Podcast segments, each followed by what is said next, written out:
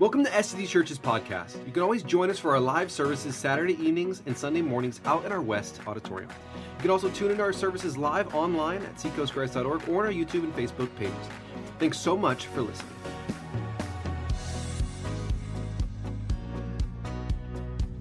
All right, well, let's thank them for leading us this morning in worship. Thank you, guys.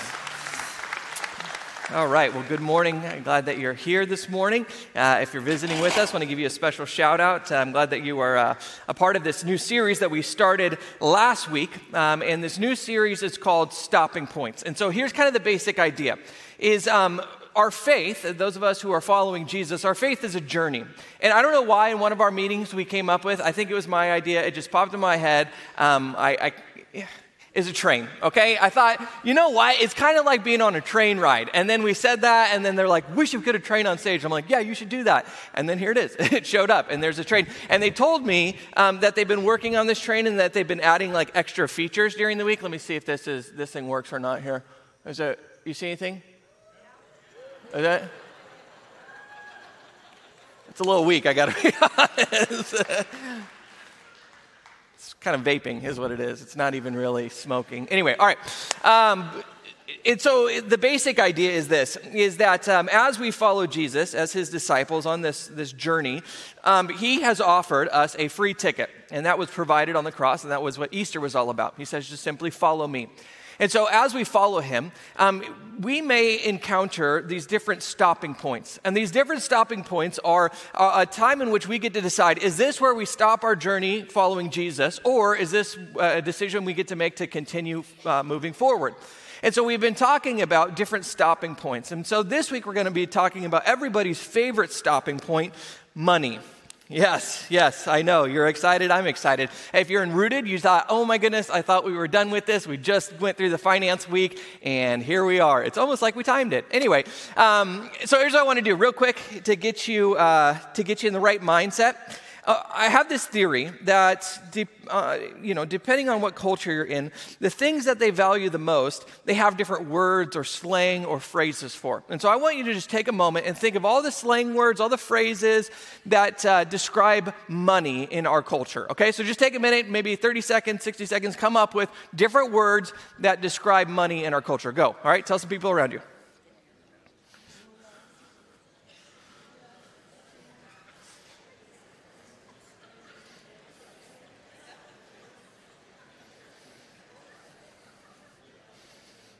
All right, let's see. Let me start. I'll start over on this side of the room today. Uh, what do you got? Just yell out a couple. Cheddar. Cheddar thank you. Dough. What? Stacks. Yep. Stacks. Bacon. Moolah. Okay, you're to get all of them. Let's go to this one. What else you got? Skrilla. Skrilla. That's what's up, dude. I didn't think anyone was going I wrote that one down and I was like, no way anyone's to get this one. That's my, that's my dude in the second row. Okay. Uh, let's go over here. What do you guys got? Dockets? Is that what you said? Ducats. Benjamins. Bread. Dinero. Lettuce. A lot of food here. Okay. All right. What about here? What do you got? Greenbacks. Moolah. Wait, what was that? Cabbage. Are we just making a salad? Is that what we're doing? Just all the ingredients of a salad represents money. All right, let me see if there's any. I wrote down, I jotted down a couple. Let me see if I, I thought of a, a C note. Anybody come up with that? How about a dead president? Ah, okay, all right. Uh, we had, I think we had stacks, and did we have racks? Stacks and racks, okay. Uh, paper, that was pretty obvious. Um, I think we came up with bacon, moolah, scratch, loot. Ah, there you go. So, um, for those of you, what's that? Crypto. Crypto. we'll see. We'll see. We'll see. Give it a little bit of time. We'll see if it's real money or not. Anyway, um, that's good. So, if you are not a church person and you've come here, maybe someone invited you, they dragged you here, you came on Easter, so you decided to come back, and you thought, this is exactly why I don't go to church, is they're gonna, they're gonna talk about two things. They're going to talk about money and sex, and they're going to tell me what I can and cannot do with both of them. And here's the good news. If you're like not a church person, if you're not a Christian, you're just checking this whole thing out, you're skeptical of this talk is not for you, all right? In fact, um, we don't want anything from you. We don't want you to feel pressure. We want you just to observe, to learn. You might get some insights into finances, um, but we don't want anything. In fact, we so don't want you to feel pressured that we're, we've stopped passing out the offering buckets, if you've noticed, right? Those don't go around because you're like, oh, geez, I got to drop. No, we don't want that. We don't want anything from you because um, our people are so generous that we only have to put them in the back or online because they are so excited to give, right, guys? Yeah! We'll see if you still feel that way at the end of this message. Now, if you are uh, a Christian, you say, Yes, um, Jesus is my Lord, I, I follow him. What I want to do is, I want to shoot you straight here okay is one of the temptations as a pastor is to avoid this topic because it can be something that causes some emotions in us usually negative emotions and, uh, and so what i want to do is i want to try to minimize or explain away anything that jesus says about money and I'm also not going to try to sell you on anything. I'm just simply going to tell you here's what Jesus says about um, how we as Christians should view our finances. And so, right up front, um, I'm just going to warn you I, I knew this is coming. I did this talk last night. I was correct. It's going to get weird in here, okay? It's going to get weird in here. Uh, you might get angry. You definitely will get uncomfortable at times. Um, but I want you to pay attention to the tension that you feel, if you do it at all is I want you to just, if you kind of start to ooh, white knuckle a little bit and you start to tense up, I want you to just pay attention because if you think about it, money should not be an emotional topic. We're talking about dead faces on paper and numbers on an account. And yet it, it is highly emotional for us. And so if you start to feel that, I want you just to pay attention because that might be telling you something. So uh, I'm going to go through two interactions that Jesus has with some wealthy guys. And they're very different interactions, different outcomes, but I think we can learn something from both of them. So we're going to be in Matthew 19 if you have your Bibles, Bible app, or you can just watch on the screens. Here's what it says.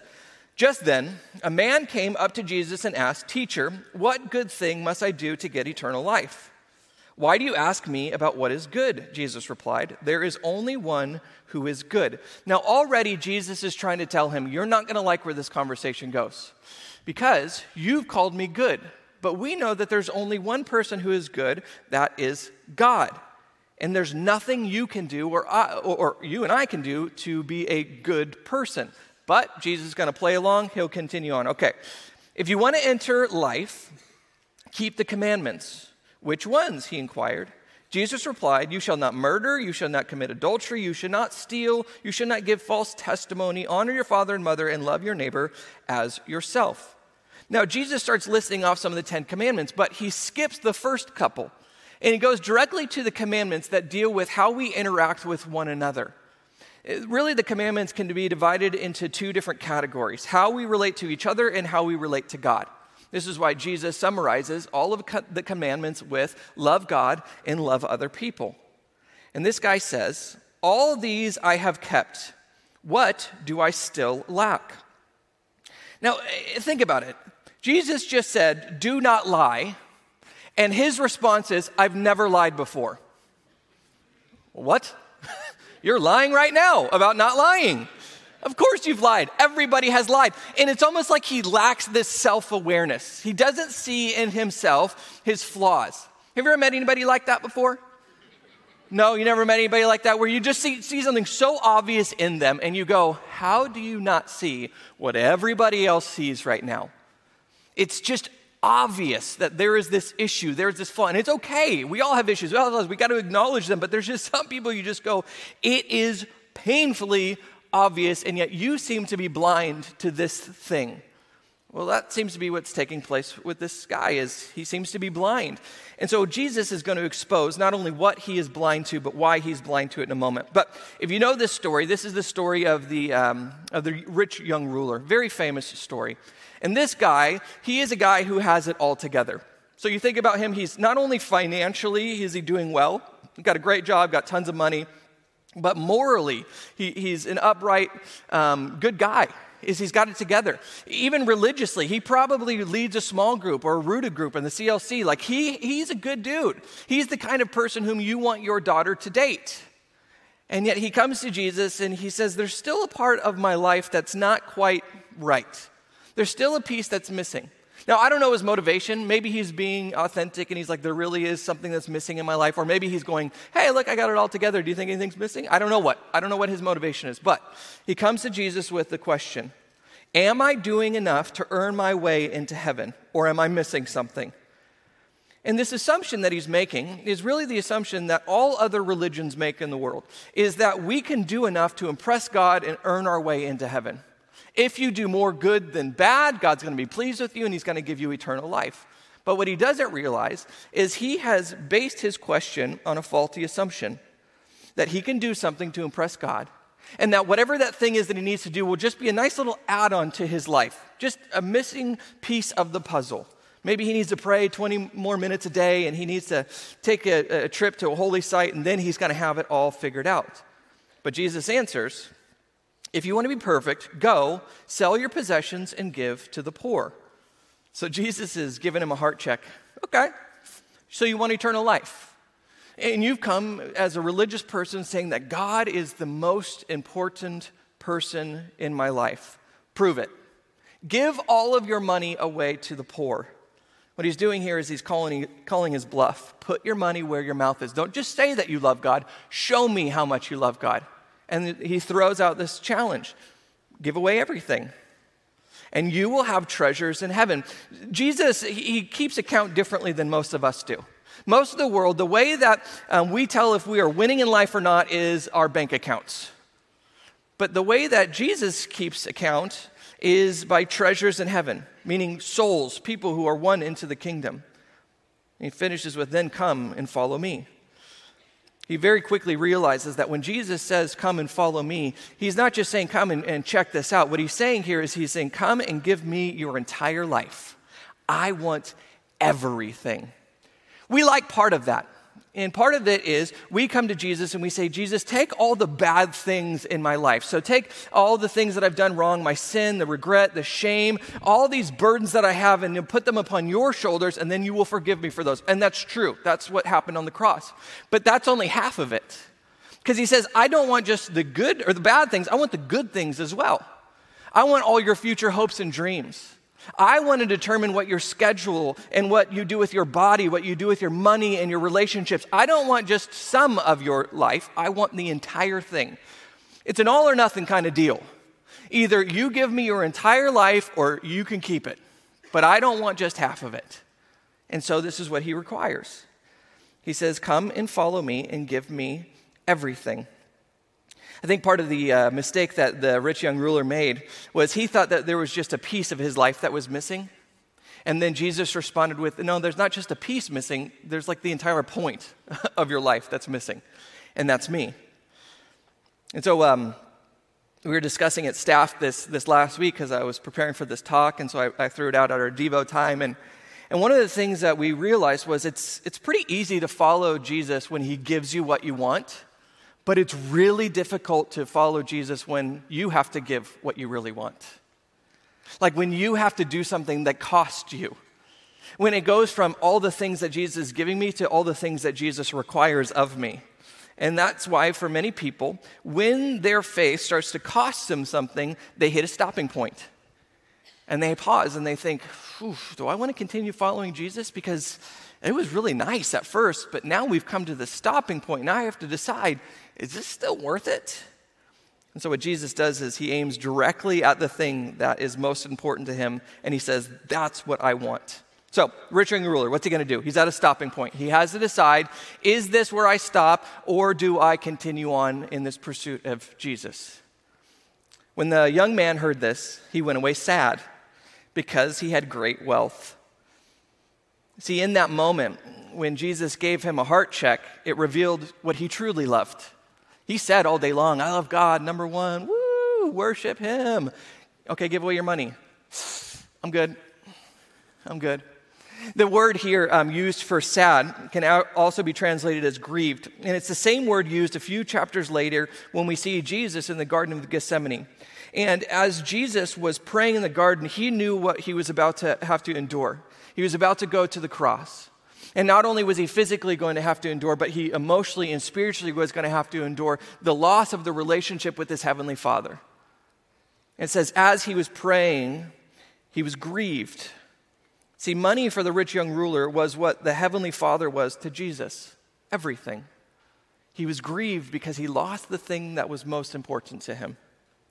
For Jesus, that's his heavenly father. For the rich young ruler, this was his money. I think part of the reason why um, maybe he went away sad was because he, he, didn't, he didn't approach Jesus. Uh, maybe he approached Jesus with a misconception. So he comes to Jesus and he says, Teacher, what must I do? Hold on. Teacher? Teacher is the popular con- uh, conception of Jesus.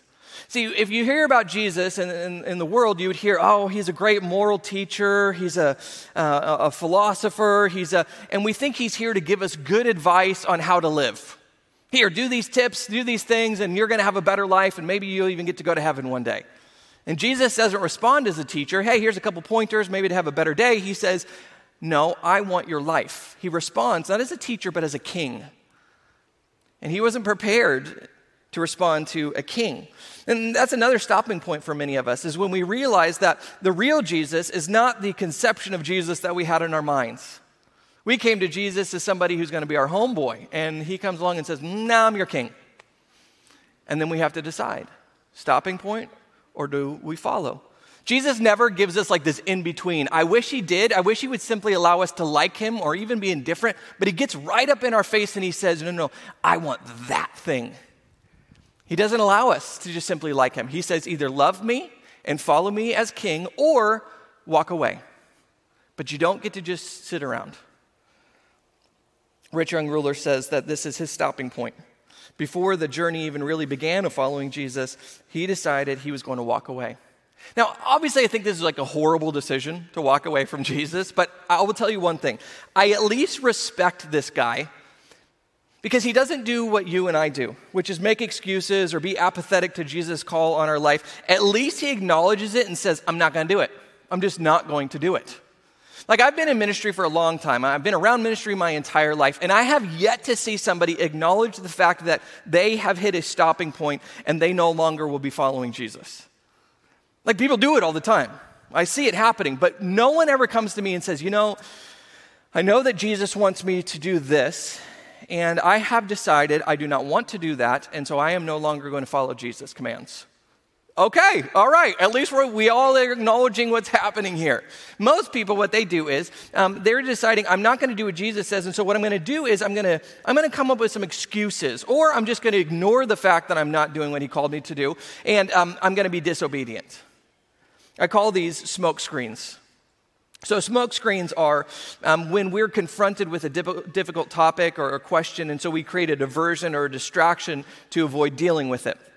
And so, right now, in your mind, as you are thinking through the implications of, oh my goodness, what is he telling me about me and my money, you're coming up with smoke screens, I'm guessing.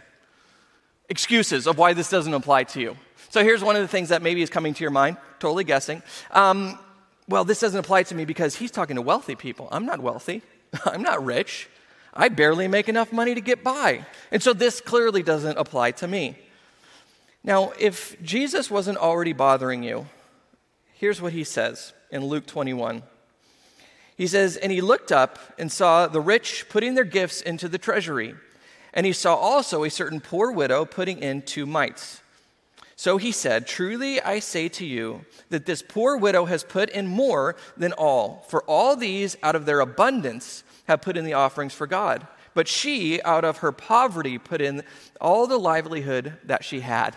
So she's very poor. She comes in with her last two pennies. She puts them in the offering. And Jesus doesn't go, whoa, whoa, whoa, hold on. You're poor. This is just for wealthy people to do. No, he says, good for you. You have proven that your faith really is in God, even when it doesn't make sense, even when you're like, How am I going to pay for this next meal? Which, by the way, is not a problem for any of us. How am I going to pay for this meal? Jesus reminds us to look at the birds of the air. They do not sow or reap or store away in barns, and yet your heavenly Father feeds them. And so I don't think he would buy the whole, ah, you know, I can't afford to give. I would imagine Jesus' response might be something like, You can't afford not to give.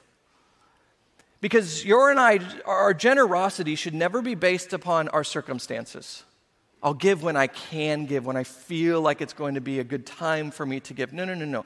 That's not what generosity is about. Generosity is about trust. Will God provide for me or not? If He will provide for me, and I do trust Him in this, then I can be generous. It's not about circumstances, it's about our faith. The other uh, smoke screen that might be going off in your mind right now is something like, well, I don't know where the church spends its money. Like, you don't email me the budget. I haven't approved any spending around here. What you're really saying is, I don't trust the leadership to use my money wisely. Now, if this is, if this is you, um, the first thing that I would probably point out is if you come here and you, you're a part of this church and you trust us to advise you spiritually, which I'm assuming is why you're here today, but you don't trust us to be responsible with your giving, your priorities are way out of whack. Like, here's the, this is what I imagine. My sister um, just had a baby, Noelle. She's like uh, three months old now. And if she came to you and she said, Oh, would you like to hold her? Which she won't do, by the way. She won't allow you to. I just got, I just got, I was just able to recently. It was great. Um, and she said, Yes, please, you can, you can hold my baby. But then she refused to let you hold her cup of coffee because she was afraid that you might drop it. I would say your priorities are out of whack. You're more concerned with spilling the coffee than you are with dropping your child on the ground. I would say the same is true. Is if, if you will allow the church to guide you spiritually, but you do not think that we can steward the funds well, your priorities are out of whack. Let me take a quick detour. Oh, I got a clap out of that. It's okay. No, you don't have to. You don't have to. You, we'll talk later. That's fantastic. Um, let me break this down really quick. Um, Rooted, they just went through this and, and maybe give you a couple bullet points about what we've talked about in there when it uh, comes to giving and tithing. Is if you go back to the Old Testament, some of you guys, are, this is a totally foreign concept to you, is in the Old Testament, we see that um, the people of Israel were commanded to give a 10% tithe. And so what it was is they would bring in their harvest, was represented their wealth, and the first 10% of their harvest would go directly back to the temple as a tithe. And what it was was this is representing that God, you are my first priority. And so the first 10% is going to you. Now, there would be additional giving as well. It would go up to like 23% in, in total. But the first 10% is going to be directly back to God because it's a lot easier to say that God is our first priority. It's a lot harder to show him. And so the good news is, is that as we look back on this Old Testament tithe um, the law, we are no longer bound by that, meaning we don't live under the law, we live under what's called grace. And so we're not bound to 10% anymore. That's the good news. Here's the bad news. We now are bound by the law of Christ. And so now our standard for giving is not what does the law require of me, but what does Jesus require of me? And if Jesus is my standard for giving, what would Jesus give? Oh, you see where this is heading? Yeah, yeah. He would give a lot more than 10% of his life, he would give all of it. He was willing to give up any and everything for us and did. And so when it comes to our standard of giving, it's not what is the bare minimum, what does the law require? It is what is the standard that Jesus has set for me? What does he want? Everything. That's why he calls the rich young ruler and he says, Give away all of your wealth. Now, I'm not saying that God has asked us to sacrificially give away our entire lives, although, you know, that has happened throughout church history. But here's what I do know He has called us to give sacrificially of our lifestyle. Is He wants us to give more than we are comfortable giving. And if the, the baseline is, is 10% in the Old Testament, and yet we now have a fuller view and revelation of who God is and what He's willing to do on our behalf, then that starts to look like a bare minimum. Which some of you guys are just inside, just going, oh, 10%. I don't even know how I would do. We'll get there. Ephesians says that Christ died for the church which is why we as Christians, we give to the church. And, and look, this is kind of weird for me to say, but because it feels a little self-serving. But the, the Bible says that we give to the church first because Christ died for the church. He was willing to sacrifice everything for the church. And so when we think about, well, where are we supposed to sacrifice? What does it mean to give back to God? It means we're supposed to give to the very place that Jesus gave to, the church. So let me get back to the question real quick, and I'll, I'll give you some real concrete, uh, concrete answer. As you're thinking about, well, where, where does the church? Because there has been a lot of churches that have spent their money incorrectly, haven't been honest with it. I will fully admit that. And the biblical model is that God has called certain people in order to do certain roles and responsibilities in the church. So, for example, He's called me to preach. He probably didn't call you to preach, and you may be wishing He didn't call me to preach, but that's kind of where we're at right now. And He's called other people to help lead in different arenas, and one of those is with the finances. And so we have to trust that God has brought up those people and they're going to steward those resources correctly by seeking God and understanding, okay, here's where God is calling us to, to fund those resources. Now, um, I believe that if you do your part, which is I'm supposed to give generously, and then it's up to them meaning it's now between you and God how you steward that money. And we know that. part of the, the, the, leadership here, as being a part of the leadership here, I realize that when you give, now I'm accountable for what you've given to God. And that's a pretty big burden to bear. Because not only am I personal, personally responsible for what I give, but now I'm responsible for what you have given, that I have to steward that well. And so, what we've done as a church is we've created uh, tons of checks and balances. Things like we have an elder board that looks at every single dime that is spent here. Not a dime can get spent without an entire board of people looking at it. We have a CPA on staff. We have an outside firm that comes in and gives us an annual audit. We have outside firms that come and set salaries to help us figure out what. It's not like I get to go, Doyle, your sermon was awesome. He goes, Cody, your sermon was awesome. You deserve a raise. No, you deserve a raise. Let's write, let, yes, I'll write you a raise, you write me a raise? Perfect. No, that's not how this works. I don't get to, I don't even, I couldn't even write a check if I wanted to around here is because we want to make sure that we keep everything above board because we know that we're accountable to God. And so let's just call it what it is. Is the reason why you are not a generous person and don't give is not because of these smoke screens. Can we just be honest? It's just because this is a stopping point for you. Jesus has commanded you to do something.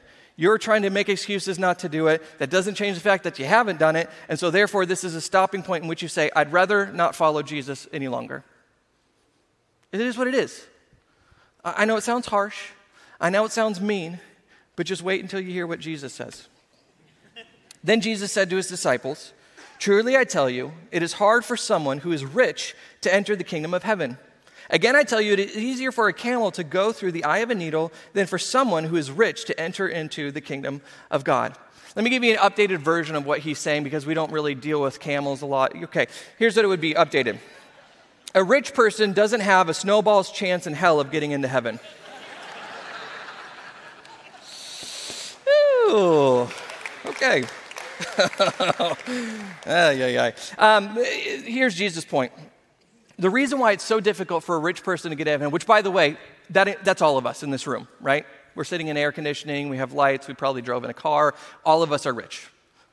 He says the reason why it's so difficult for all of us to get into heaven is because money acts as a pseudo savior in our life. It promises us to, that it can do things that only God can do. It can give us security, it can bring satisfaction into our life, it can do all the things that really only God can do. And so we begin to lean in and trust in our money more than we trust in God. And the insidious nature of greed is that it blinds us to the very existence of the fact that we are greedy. I think money is a lot like sex in that it is a gift that God has given us. It's an incredible gift, and yet it is fragile. And so, if we use it correctly, it can be life giving. But if we misuse it, it can bring destruction. It's a little bit like playing with fire. And if we don't use it exactly how God has designed it, it can have devastating effects in our life. There's consequences um, for misusing any of the gifts that God gives us, including money. One of, it, uh, one of the consequences of refusing to let God be in complete control of our finances is it just simply makes us anxious. Like when I am not in control of my money and I say, God, here is my money, do with it what you want, you know what happens? It frees me from having to try to protect what I have and get more and consume more. When I come with open hands, it just goes, God, this is yours, do with it what you want. I'm fine with whatever happens. Take it or leave it. But when it's all mine and I'm in control of it, which initially sounds really nice, it ends up becoming something that controls me. I become a slave to the money that I thought I was using for my benefit. So the image that comes to my mind is um, Lord of the Rings, Gollum. You remember Gollum? You know, and he has the ring. And, oh, my pretty, you know, and he just looks at it and he loves it. And he just, and what happens is he just gets more and more consumed by it. And it has more and more power over him. And he doesn't realize it, but it's transforming him to something that's grotesque. He becomes a slave to this thing. And that's what happens with us as we start to look at whether we have a lot of money or a little bit of money, it just consumes us, it has power over us, and it just transforms us and eventually it controls us. The other consequence of, of, the, of the by the way, Doyle and I were having a conversation um, about this, but, uh, about this message, and we we're talking about the uh, idea of just being a generous person and, and some of the generous people that we know. And I think the, gener- the, the, people that I know that are generous, the thing that they have in common is not how much money they have. They can have a lot, they can have a little. It's, it's the lack of anxiety that they have about money. Like everybody that I know that is generous and gives freely, they just are no longer enslaved to it. Whether they got money coming in or they don't, they just go, you know what, God's going to take care of it, it's fine. Like there's this incredible freedom that they've experienced because they've opened up their hands, because this is how most of us do it. And they've gone like this and they just go, okay, God, it's yours. And they just walk through life like this. And it's a constant struggle. I was praying just this morning. I go, God, I of feel like I'm here right now and I need to be here with my finances. And there's just, this freedom. I've never met a person who is generous and, and is anxious about money. I've also never met a person who is generous and says, Man, I just, I wish I wasn't so generous. I look back and I'm like, I could have had more stuff. Nobody's ever said that. The other thing is, is Jesus says that we're going to be held accountable for what we do with his finances. Jesus comes and he says, um, he says in another parable later on, he, he says, all the resources I've given you, specifically your finances, all of those are actually not yours, they're mine. You're a manager of my finances. I'm the owner, you're the manager. And he says that one day he's going to return and he's going to say, Now, what did you do with what I have given you? And already some of us object and go, No, no, no, that's not God's money, that's my money. Really? Your money, huh? Did you create the world? No. Did you create yourself? Oh, did you determine when and where you were going to be born? How about the gifts and resources and opportunities you were given? Did you determine any of those things? No? No, I think it's yours then. I think it's his. And what he says is one day he's going to come back and he's going to say, Now, what did you do with all the resources that I let you steward, that I let you manage?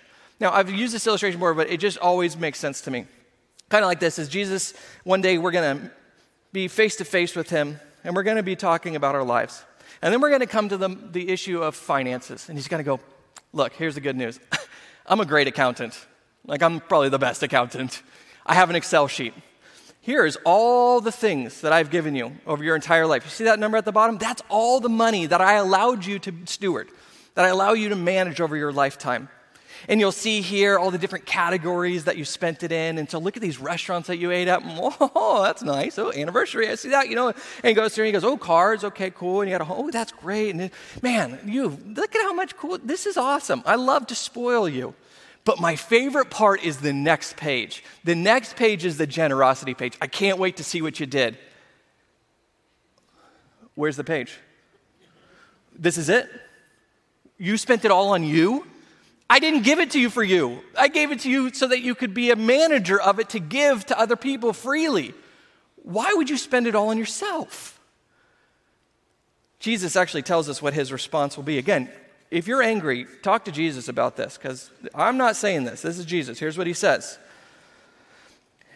For to everyone who has will more be given, and he will have an abundance. But from the one who has not, even what he has will be taken away. Now, here's the crucial verse. He says this And cast the worthless servant into the outer darkness. In that place, there will be weeping and gnashing of teeth. That's uncomfortable. You ever wonder why Jesus got crucified? He said stuff like that. The irony of it is, most of us are more willing to give to the government than we are to God. Is, is, and I think the, part of the reason is that we're more willing to give to the government, pay our taxes, is because we believe that there's consequences if we don't give to the government, which there is. But we don't believe that there's consequences if we don't give back to God. And Jesus says, uh uh-uh, uh I will make the IRS look like a bunch of sweethearts. the rich young ruler, when he stood face to face with Jesus, he was looking into the eyes of the true rich young ruler. You got to realize Jesus was probably 31, 32 at the time. He's speaking to this man who has done well financially, and this guy probably thinks he's got it all together. And what he doesn't realize is he's looking in the face of the person who actually has all the wealth in the world because he owns the world. And he has a much more vast kingdom than this guy could ever imagine because it's all his. And yet, he steps out of heaven, away from the things that he treasures the most, into his creation so that he can come and meet with us. And here's what I think Jesus might say to us If I am willing to give so much to come to you, why are you not willing to give so little to come to me? These trinkets that you have that you're just going to have for a short amount of time, you're unwilling to give those up in order to come to me. I'm offering you eternal life right now, and yet you're saying no because that is more important. Here's the good news, and I'll be really quick. Is um, I did this last night too. I have a whole second part of the sermon that I wrote. We're not even going to get to it today. So anyway, maybe next week. No, not next week because you won't come back. We'll do it another week. There's this other interaction that Jesus has and it goes completely different than this. Uh, just a couple chapters later, Jesus runs into this man named Zacchaeus. And Zacchaeus is also a wealthy individual, except he's got his wealth by being the chief tax collector, meaning he's ripped his people off. And not only has he ripped them off, but he has, he's like at the top of the org chart of tax collectors. And he goes and he sees Jesus, and Jesus says, I want to come and I want to eat with you at your house. So he invites him into his home, and he realizes who Jesus is. Jesus is not just another teacher. Jesus is the Messiah. He is the Savior. In this moment, everything changes because he realizes what is on offer here. And so I'll pick it up in verse 8. It says this But Zacchaeus stood up and said to the Lord, Look, Lord, here and now I give half my possessions to the poor. And if I have cheated anybody out of anything, I will pay back four times that amount. Jesus doesn't even ask him for anything. He just jumps up and goes, If you are the Messiah, if you are offering eternal life, this is the least that I can do. And so, here, take away 50% of my income. It's all yours, all my wealth, all my future earnings. And if I've cheated anybody, pay him back four times full. I just want you to take it all because I don't want anything to stand between me and you, especially something like money. How silly would that be? And so, in that moment, he makes a decision. It could have been a stopping point, like the rich young ruler. Is this where I stop? He could have done what you and I do, which is what's the bare minimum I can do and still follow Jesus? 10%? Okay, I'm going to do 10%. Okay, great. No, no, no, no. He says, I want to be so far away from the thing that has been a barrier between me and God that I want to be just generous to where it's beyond any question if I've kept anything for myself. It's all yours. What do you want from me? And here's how Jesus responds Today, salvation has come to this house because this man too is a son of Abraham. What Jesus does with both of these figures is he draws a direct connection between Zacchaeus and the rich young ruler and what they do with their money and their salvation. Not because we can buy our way into heaven, that's, that's the complete opposite. Is because the gift of eternal life is just that it's a gift. It's not something we can earn, it's something we must accept by giving over our entire life, 100% of it. But the indicator, if we have done that, is well, what do you do with your money? Have you given it over or not? And so in this moment, he says, I want to give you my life. And so that means giving you everything, including what I have put my trust in, my money. So the, the question always arises at the end of a talk like this All right, Cody, what am I supposed to do? What do I do? Huh? You made me feel guilty. I probably should be doing this. What am I supposed to do? And, and the, the honest answer is I don't know. I don't know what you're supposed to do. I don't have like a here's a hard and fast answer. C.S. Lewis says this I do not believe one can settle how much we ought to give. I'm afraid the only safe rule is to give more than we can spare. In other words, if our expenditure on comforts, luxuries, amusements, etc., is up to the standard common among those with the same income as our own, we are probably giving away too little. So the standard for giving is Jesus. How much did Jesus give? He gave sacrificially, meaning we have to sacrifice to give. It's not just here, I can afford to give. It's this make this has to change my lifestyle because I give so much. So for the rich young ruler, that was everything. Give it all away. For Zacchaeus, it was 50%, it was most of his future earnings, it was four times. He's probably left with very little at the end of that. The baseline throughout the Bible is 10%. It's a good place to start. And so I want to be really transparent with you. And, I didn't grow up in a church where we talked about this. So Amy and I were both pastors' kids, and, and we had a different model. We, we always valued generosity, but it was always something that was kind of kept hidden in secret. You know, it's like up to you, and it's about you. And I just went, no, nah, I don't think that's right. Like, uh, I think we should probably talk about this stuff. And so, so here's, the, here's the honest truth. And I don't say this to try to boast or anything like that, just so I'm transparent. When Amy and I first got married, um, it was non negotiable that we were going to tithe. It wasn't even a discussion. We both knew that's what we were supposed to do. And so we started tithing. And over the years, um, we've always tithed 10%. Right off the bat, first check goes directly back to God. But then we started to realize, you know, we don't want to just be people who are doing the, the bare minimum. We want people who are fully invested in the kingdom. And so I told you guys at the beginning of 2020, I said this year, um, Amy and I have dedicated, we're going to give away 20% of our income. Because, you know, 2020 was a great year. Uh, a lot of stability, a lot of things going in the right direction. So we thought, let's do it. Um, and so we said, okay, we're going to do 20%. And then we just talked the other day and we said, then the next two years, we're going to do another 20%. And then, uh, you know, there's things that come up where we see needs and we want to meet those needs. So we have a trip coming up that I'm going on to Guatemala to see our ministry partners that a lot of us have sponsored. And so that'll be another thing that we're going to give to. And here's the deal you might go, wow, he must have a lot of money. I do not. I do not have a lot of money. You might even think I'm being irresponsible if you were my financial advisor. And yet, it just depends on what you trust and what your priorities are. And so, um, Amy and I have kind of said, here's what we're going to do. Every year we set our budget and we start with what are we going to give this year before we look at any of our bills. Most people do the opposite. All right, here's what I have to pay, and then here's what I'm going to give God, what's left over. We go, nope, here's what we're going to give 20%. I don't know how the other numbers are going to come together because it doesn't financially make sense, although it worked out.